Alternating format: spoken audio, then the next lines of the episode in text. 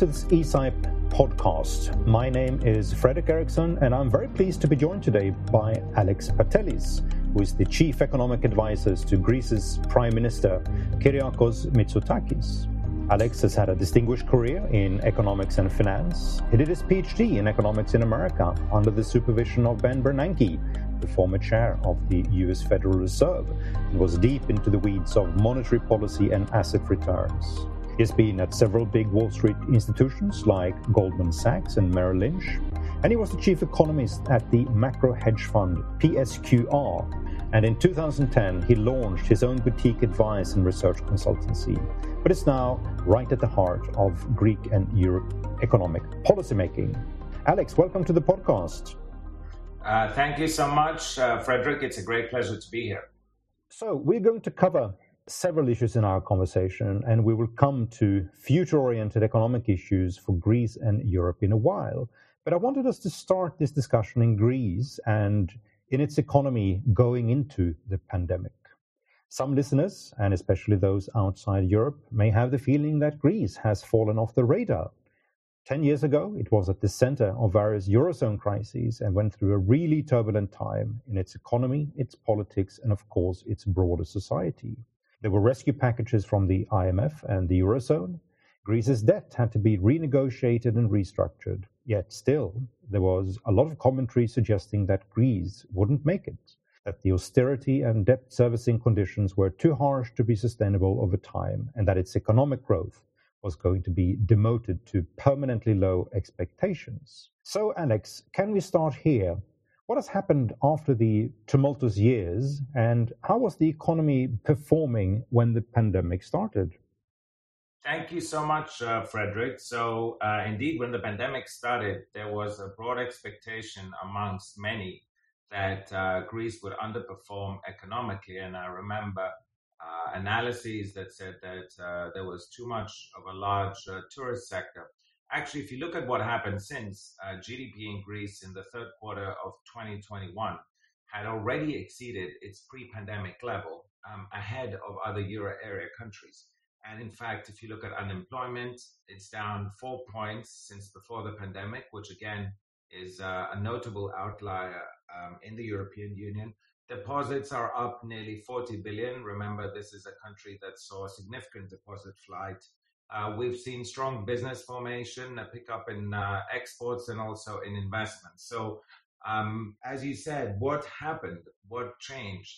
Uh, the current government came to power in the summer of 2019 on a uh, platform that I would describe as uh, forming three parts of a triangle. And let me explain what I mean. On the one side, uh, the triangle had a shift in the fiscal mix. So this meant let's not overtax the middle class. Let's try to abide by our fiscal targets, but do tax cuts that are a little bit more intelligent and thoughtful and structural. And we used the uh, space that was provided by the pandemic to also push through some of the structural tax changes. For example, uh, social security contributions have been uh, reduced uh, by nearly four points. The so called solidarity income tax surcharge has been abolished. So that's tax on salaried income went down to encourage employment, and, and as we've seen, that's that's been working. And also uh, on capital, a reduction in the uh, corporate income tax rate to 22% from 28, dividend tax rate 5% now, and also special incentives for people to come back to Greece from overseas, uh, have your income tax free if you relocate back to Greece uh, for seven years. Uh, a special non-dom regime now in place, family offices regime. So that's sort of the one side of the triangle. The other side, I would say, is fixing the banks. And I hope to have an opportunity to talk more about this. But basically, uh, the banks in 2019 had over half their uh, loans were bad loans. And today, uh, this year, the NPE ratio is going to be single digits. So clearing up the banking system was a very important part of that triangle. And then the third part of the triangle was uh, and continues to be reforms. Uh, this government uh, won the election on a platform of reforming the economy. The people were tired after uh, many years of crisis. They were tired after many years of populism and wanted a government that would get things done. And uh, there have been over 250 bills uh, passed through Parliament since summer 2019. I would say in conclusion that it's rare to find a government in power today that's both cutting taxes and doing reforms, and that uh, is probably behind uh, what's happening in Greece today. Uh, indeed, no, I think it's it's a very impressive record that you have to show for yourself, and also when you go in to look at the the economic data, I mean, you can see some immediate consequences of it, both looking, as you, some of the indicators you mentioned. But uh, one thing that I wouldn't say it surprised me, but but um, the scale of it was a little bit surprising was to see the uh, manufacturing output and and growth in manufacturing exports, and has been very strong for for Greece, and not just during the pandemic, but for a few years. So that's that's for sure quite positive signs. And I, I, I was going to ask you, so I mean, you came into government what is it, eight months before the pandemic started? I mean, how how many reforms did you have time to do until you were basically thrown thrown back into the world of chaos and the world of crisis again? Um, no, the reforms have been continuing throughout the whole time. There has not actually been a letdown, and in fact, ministers continue to complain because when they have a bill ready, there's a queue of bills that have to be submitted through Parliament first before their bill comes up, and there's always a little bit of dissatisfaction with that. So, you know, the pandemic, um, as they say, let's not uh, let a good crisis go to waste, was an opportunity to drive through uh, quite a few things. I would say digitization globally, but but particularly in Greece, the prime minister created a ministry for digital reform, which was a novelty, and uh, with the objective of digitizing the Greek state. Uh, the pandemic came along and made that um, an easier uh, call to make on on people. Although today, if you look at the popularity um, of the government, if you ask people, you know, what's what's the one thing that they're really, really, really happy about from the current government, it would be the digitization effort. And for example, the vaccination uh, program was entirely digital. There was no paperwork at all, and this the vaccination certificate was digital from the beginning. Um, and people have grown to trust um, government as a result, which is very uh, important if you want to continue to make changes. But in response to your uh, original question, I should say that the prime minister spent a lot of time when he was leader of the opposition preparing for the moment he would become prime minister and a lot of the stuff um, had already been uh, prepared and ready, ready to sort of roll out. Indeed. And there has been so much commentary throughout the pandemic, which has been pointing to different type of risks associated with Greece. But it's a it's an issue that comes up every now and then, and maybe sort of that the discussion now is focusing more on different underlying financial, fiscal, and debt risks in Italy. But you can still hear voices that are making the argument that the debt situation in Greece remains a bit shaky and that the debt to GDP ratio is too high and that it will have to come down substantially for the Greek economy to thrive. What's what's your response to that type of commentary?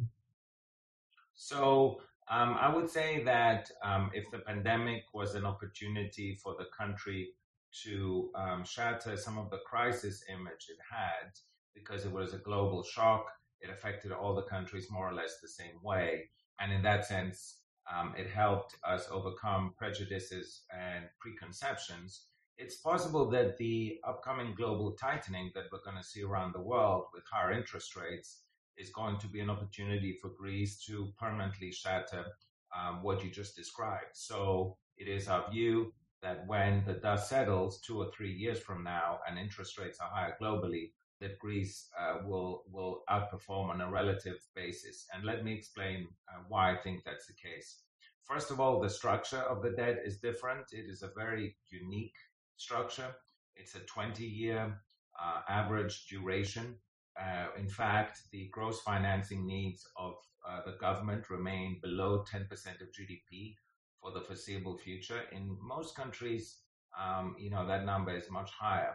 And uh, the bulk of the, the vast majority of the government debt has been fixed uh, through asset swaps, and the average interest rate on it today is 1.4%. Uh, furthermore, the private economy uh, because it was in a crisis for so long, hasn't really developed any type of overborrowing or has not really been through a credit binge as has been the case elsewhere. So what I think is going to happen is that as interest rates go up globally, obviously the cost of debt will go up globally as well, but it will go up by less in Greece and it will have a smaller effect um, on the economy than in other countries.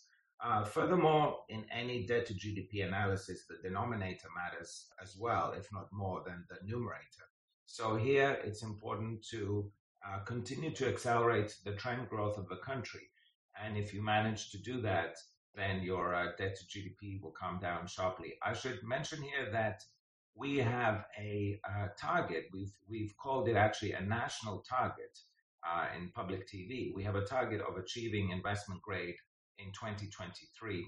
Uh, we want to do that. If you look at the drivers of what makes rating agencies uh, tick, they're basically three. You need to have debt to GDP on a clearly declining uh, trend. And we think that this will become apparent in 2022, both because the deficit uh, that uh, appeared during the pandemic um, is going to disappear. We have a target of minus 1.4% for the primary deficit this year and a surplus next year.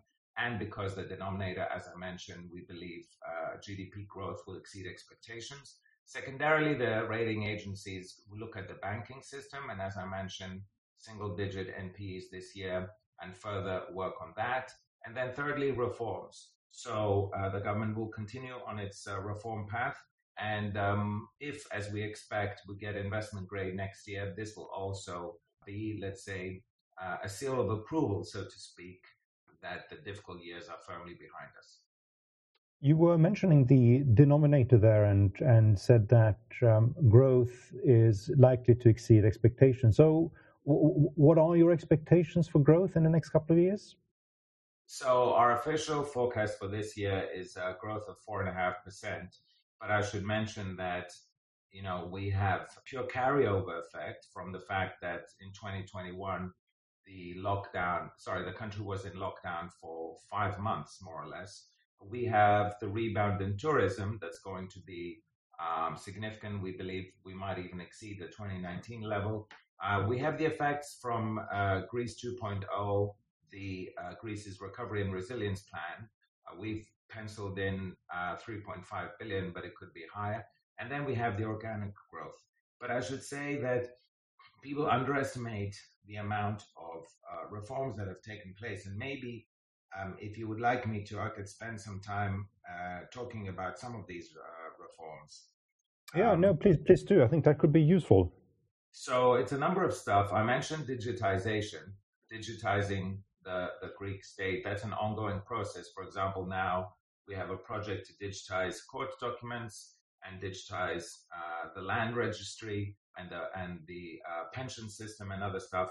Um, 5G was launched in Greece earlier than elsewhere with a tender and, and quarter of the proceeds from the 5G license were used to create an innovative fund called Phaistos that is investing in 5G services. Um, in the banks, we had the Hercules scheme to reduce NPEs, but also um, there was a very important bill on uh, insolvency law that was passed that basically uh, created a restructuring and a bankruptcy process uh, for Greece which is in line with the European Union recommendations. Uh, before, effectively, if you didn't do well and you were and, and, and you had too much debt, you really it was very difficult for you to get out of it. Now we have a clear restructuring process and a clear bankruptcy process if that fails. The electricity company, the Public Power Corporation, was basically bankrupt. It had losses of over a billion euro in 2019, and new management was appointed uh, from the private sector, restructuring the company. And this came to a great success last year when PPC raised 1.4 billion euro in the markets, also to finance its expansion in uh, renewable energies, uh, energy and elsewhere. Uh, we've also had privatizations, uh, sale last year of 49% stake in the uh, electricity distribution network and um, uh, the concession for uh, Egnatia Odos. We have another concession coming up this year for the Attiki Odos. Uh, the banks also raised capital last year. Piraeus Bank, 1.3 billion. Alpha Bank 0.8 billion. There's been a big reform on uh, universities, uh, reducing the number of people who enter into uh, universities and increasing the number of people who go into technical education because there was a very clear gap there. Um, we have also a very important bill was on labor market reform from last year that included many, many, many different many different articles um, on making labor markets more competitive. Uh, a bill on the simplification of the business environment, uh, reducing red tape and bureaucracy, and uh, also another very important change was the so-called uh, supplementary pension system. The uh, was completely reformed and moved from a is moving from a um, pay-as-you-go uh, defined uh, benefit system uh, towards a fully funded defined contribution system. And this is a big change that will ensure that the pension system doesn't go bankrupt again in the future. So uh, there's a lot of stuff happening. We have ahead of us, uh, for example, the uh, employment agency reform of the employment agency and the skilling and reskilling system. And there's a lot of work still to be done on justice reform because justice is still too slow in Greece. Uh, but the what I what I want to conclude with is that the uh, desire to continue reforming is there. Indeed, uh, that's a very impressive record, Alex. Let's continue on that note, but perhaps talk a little bit about Europe and and Greece in the context of Europe and um, what development that we can see ahead of us in the future. So we are nearing what is hopefully the end of the pandemic, or at least we're going to enter a new period where we're going to live together with the virus in a way that allows for a return to more normal economic activity. There is a, a broad economic rebound. There was a broad economic rebound uh, around Europe after 2020 last year, and then it was muted again, of course, um, when restrictions had to be imposed again. Um, but the underlying figure seems to be telling us that uh, sort of output is is is going to enter into much better situations in in, in the first two quarters of, of, of this year than there were last year. Still, there are some serious questions remaining about the long-term growth rates uh, in Europe and the underlying economic oomph in the economy. For example, the productivity performance.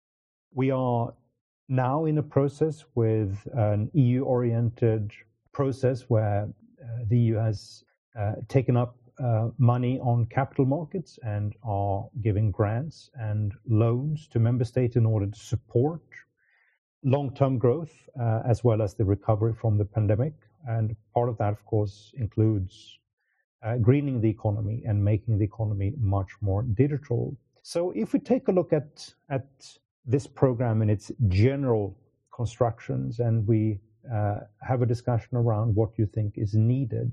What I'm particularly interested in when you look around Europe today, you already talked about Greece, but when you look around Europe today, what, what do you think should be the, a balance between fiscal measures and structural measures? I mean, when I look around Europe, I don't see many countries that are as supportive of structural reforms as the government in Greece. So, what do you think is needed at the European level? Thank you. I think, to be totally honest with you, what is needed is a continuation along the path that we are already are. Let me explain what I mean. There's already a debate about whether the fiscal stability pact should be reformed or adjusted. Um, I think, um, irrespective of what your personal opinion is as to what should happen, I would say the debate is being in a, conducted in a very constructive manner, and I have no doubt that the final output uh, will be the right one. On the recovery and resilience uh, facility, which you mentioned, um, this is a huge experiment and one that's very important. It's very important that this experiment succeeds. And I would say it addresses uh, several uh, issues at the same time. It addresses supporting the economy after the pandemic, as you mentioned. It addresses structural reforms, uh, but it also addresses, addresses what I would call coordination failures. So, for example, in the green agenda, if you want 27 countries to follow a particular path, it's very difficult to do so if each country um, is on its own. But when you uh, force, uh, let's say, a plan uh, such as the RRF through, um, and I say force in quotation marks, then um, you can have coordination and you can say, okay, each country needs to have, for example, uh, more uh, charging stations for electric vehicles, a better interconnection of electricity networks, etc. So I, I do think that um, the, the, there is a good balance. There's probably an argument to make a lot of these processes simpler. In many many things that are at the moment uh, very convoluted, and there are a number of processes um, that are uh, somewhat overlapping. For example, the European semester and the RRF and the structural funds, etc. And there's a way to make everything uh, simpler while while keeping the same objective. But having been in the committee that designed Greece's program, Greece 2.0, for the Recovery and Resilience Plan, I have to say that I was very impressed by how the, uh, we managed to combine national objectives with the uh, commission objectives as well. So uh, we very much based our plan on uh, economics. Uh, uh, a team under Nobel laureate Pissarides developed a strategy. We already had the government's plan as well, and that we already had the country-specific recommendations by the commission, and put all of these together to come up with with the RRP. I'm sure there's going to be lessons learned from this exercise when it concludes in 2026 and uh, presumably, if it's successful, then there will be a desire to replicate it in the future. Uh, but uh, you know, the European experiment has always been experiment that has taken place over decades, not months. And so we have to put, um, you know, the horse before the cart. And so at the moment, we are focused on making sure that we're implementing our RRP correctly. And I do think, in response to your question, that that when 2026 comes along and all the RRPs have concluded, there will be a pressure on countries that did not do as well to uh, be more competent next time such an opportunity arises. And I think how, that's how the discipline uh, will emerge over time. Indeed, no, it's it's um, a classic uh, two-step dance. Always, um, you take um, two steps forward and one step back sometimes in, in the evolution of new institutions and policy behavior. I think, I mean, for me, looking at the mix of fiscal measures and structural measures uh, in around Europe today, and of course also in, in the policies that are managed by institutions in Europe, one thing that strikes me a bit is that we are now not putting a lot of emphasis on on the broad structural reform agenda. We don't have, I don't think this commission or anyone is calling for a plan to raise competitiveness. Um, I don't see that much uh, discussions around deepening the single market in order to generate some better productivity growth through that that that policy. So when when you sort of having having the the the ambitious Greek reform program in mind, when you when you take a look at policies that are emanating from Brussels, do you think that there should be sort of a few more components in there that would help to drive structural change as well? Um, absolutely. I mean, Greece will another change I would say to um, the way Greece is operating today is that we want to also be a, contributor to the debate, to the global debate. Uh, one area where there's clearly more that needs to be done is on the digital divide between um, Europe um, and let's say the United States. Um, and it's clear that uh, we need to have more competition um, in the digital area, or at least to be able to support competition in the same way that we have created competition in other markets. There's a fascinating book by uh, a French economist called Philippon, who's currently at NYU, called um, I think it's called the Great um, uh, Great Divide or something like that. I've forgotten the, the reversal. The reversals. Thank you. But his main argument is that the European Union, courtesy of DG Commerce, today a much more competitive uh, capitalist uh, market than the United States, where uh, where oligopolies have, uh, through lobbyists, have basically taken over Washington. And so um, there is quite a lot to be said about Europe and how we can continue to push this um, this framework of a level playing field and competition in other areas as well. And uh, there is also, um, although we have had a lot of work done on Fit for 55 and climate change, it's pretty clear that there's still uh, a lot of work to be done, particularly how do you protect the more vulnerable uh, parts of the population. Um, and as we discovered this year through the, the energy crisis, how do you um, reduce volatility in energy prices? And that means obviously you need a lot more uh, strategic storage and you need much better interconnectedness.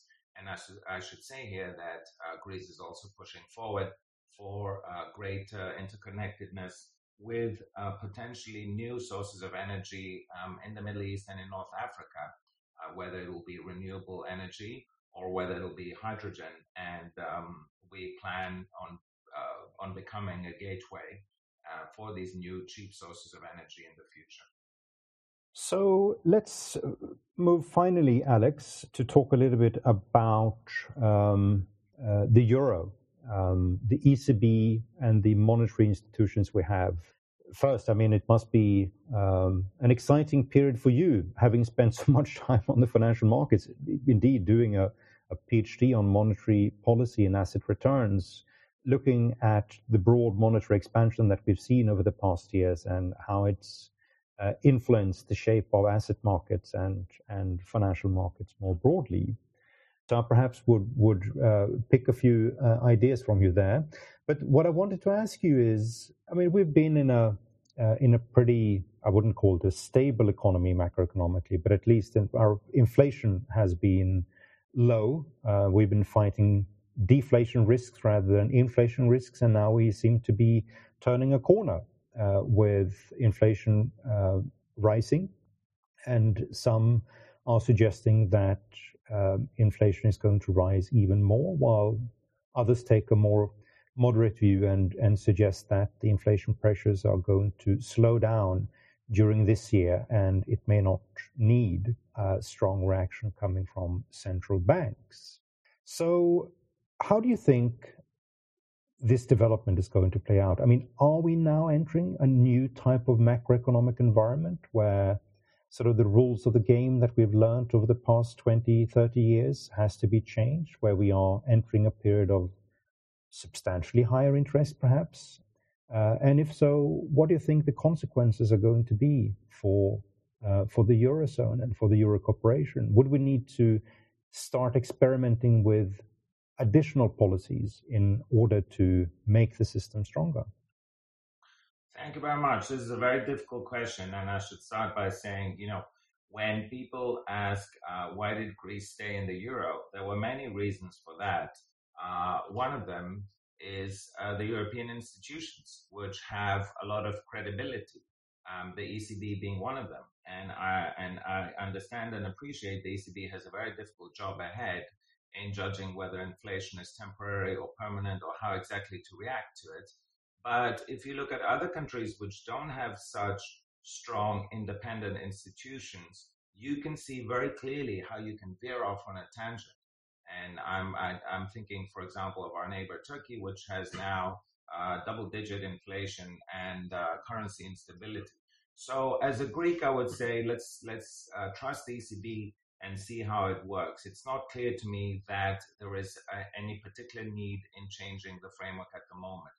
I would add, however, that the past decade, the 2010s, um, hopefully was a exception rather than the norm. And what I mean by that is that during that decade, inflation persistently undershot um, the target and at the same time, negative interest rates, which were introduced in 2014 as a temporary measure, um, continued uh, to, are with us. I'm sorry, even today.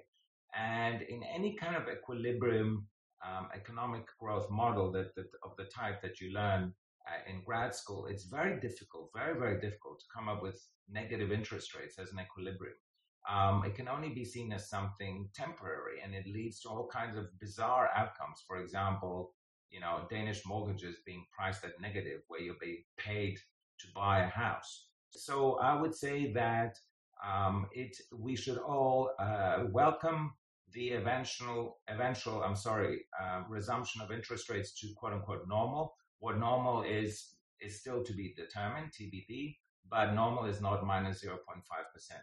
Having said that, the um, sharp increase in inflation um, in 21 and 22 creates a lot of challenges for governments around the world.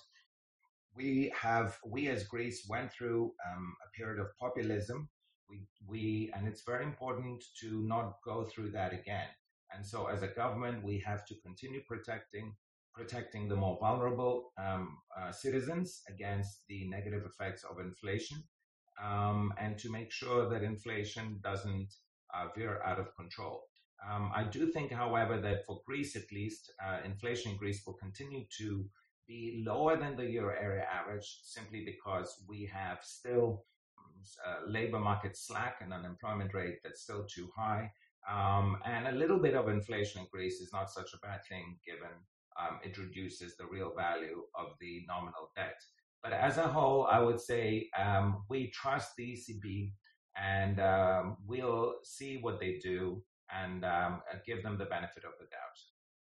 And if you would, um, for a moment, put your old um, academic or perhaps even financial market hat back on and um, think about what, what would you have told students or clients if they were confronted with a situation like this? Are we, is the scenario now that it's profoundly monetary policy and especially uh, money expansion that has been driving the rise in inflation, or are we talking about more underlying uh, features, perhaps in the global economy that is going to be with us for a long time and depress, oh, sorry, and to lead to pressures on costs going up? So, for instance, demographic changes in Asia, broader economic slowdowns, global economy in the global economy that uh, uh, is is going to lead to less credit being thrown around uh, uh, on financial markets, etc. So, what, what would be your your broad outlook here?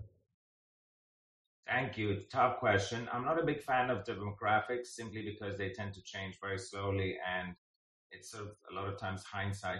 And I would say in the current juncture, um, again, in hindsight, it's sort of pretty straightforward as an economist to explain what happened.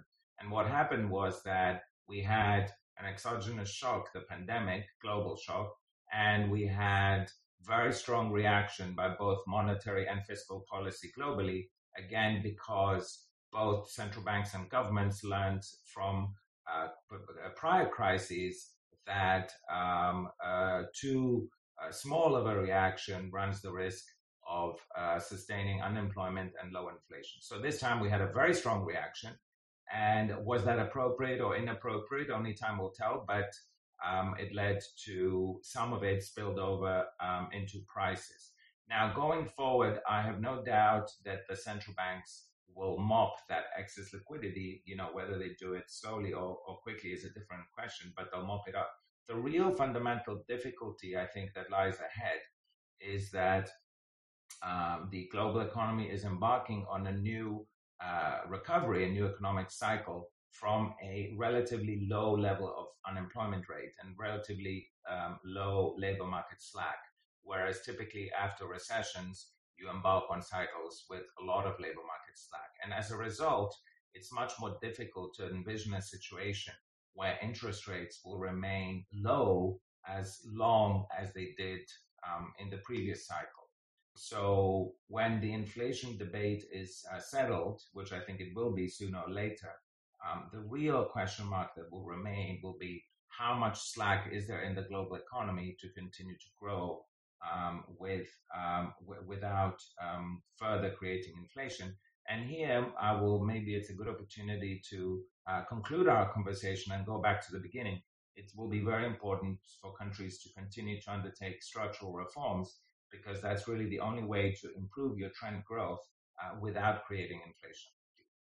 Indeed, it's it's it's a tough challenge, um, and I'm glad we ended on that point point because that um, Uh, should prompt us to have a discussion again at some time in the future. Thank you so much, Alex. This has been a great pleasure talking to you, and I wish you all the best with your impressive work in in Athens.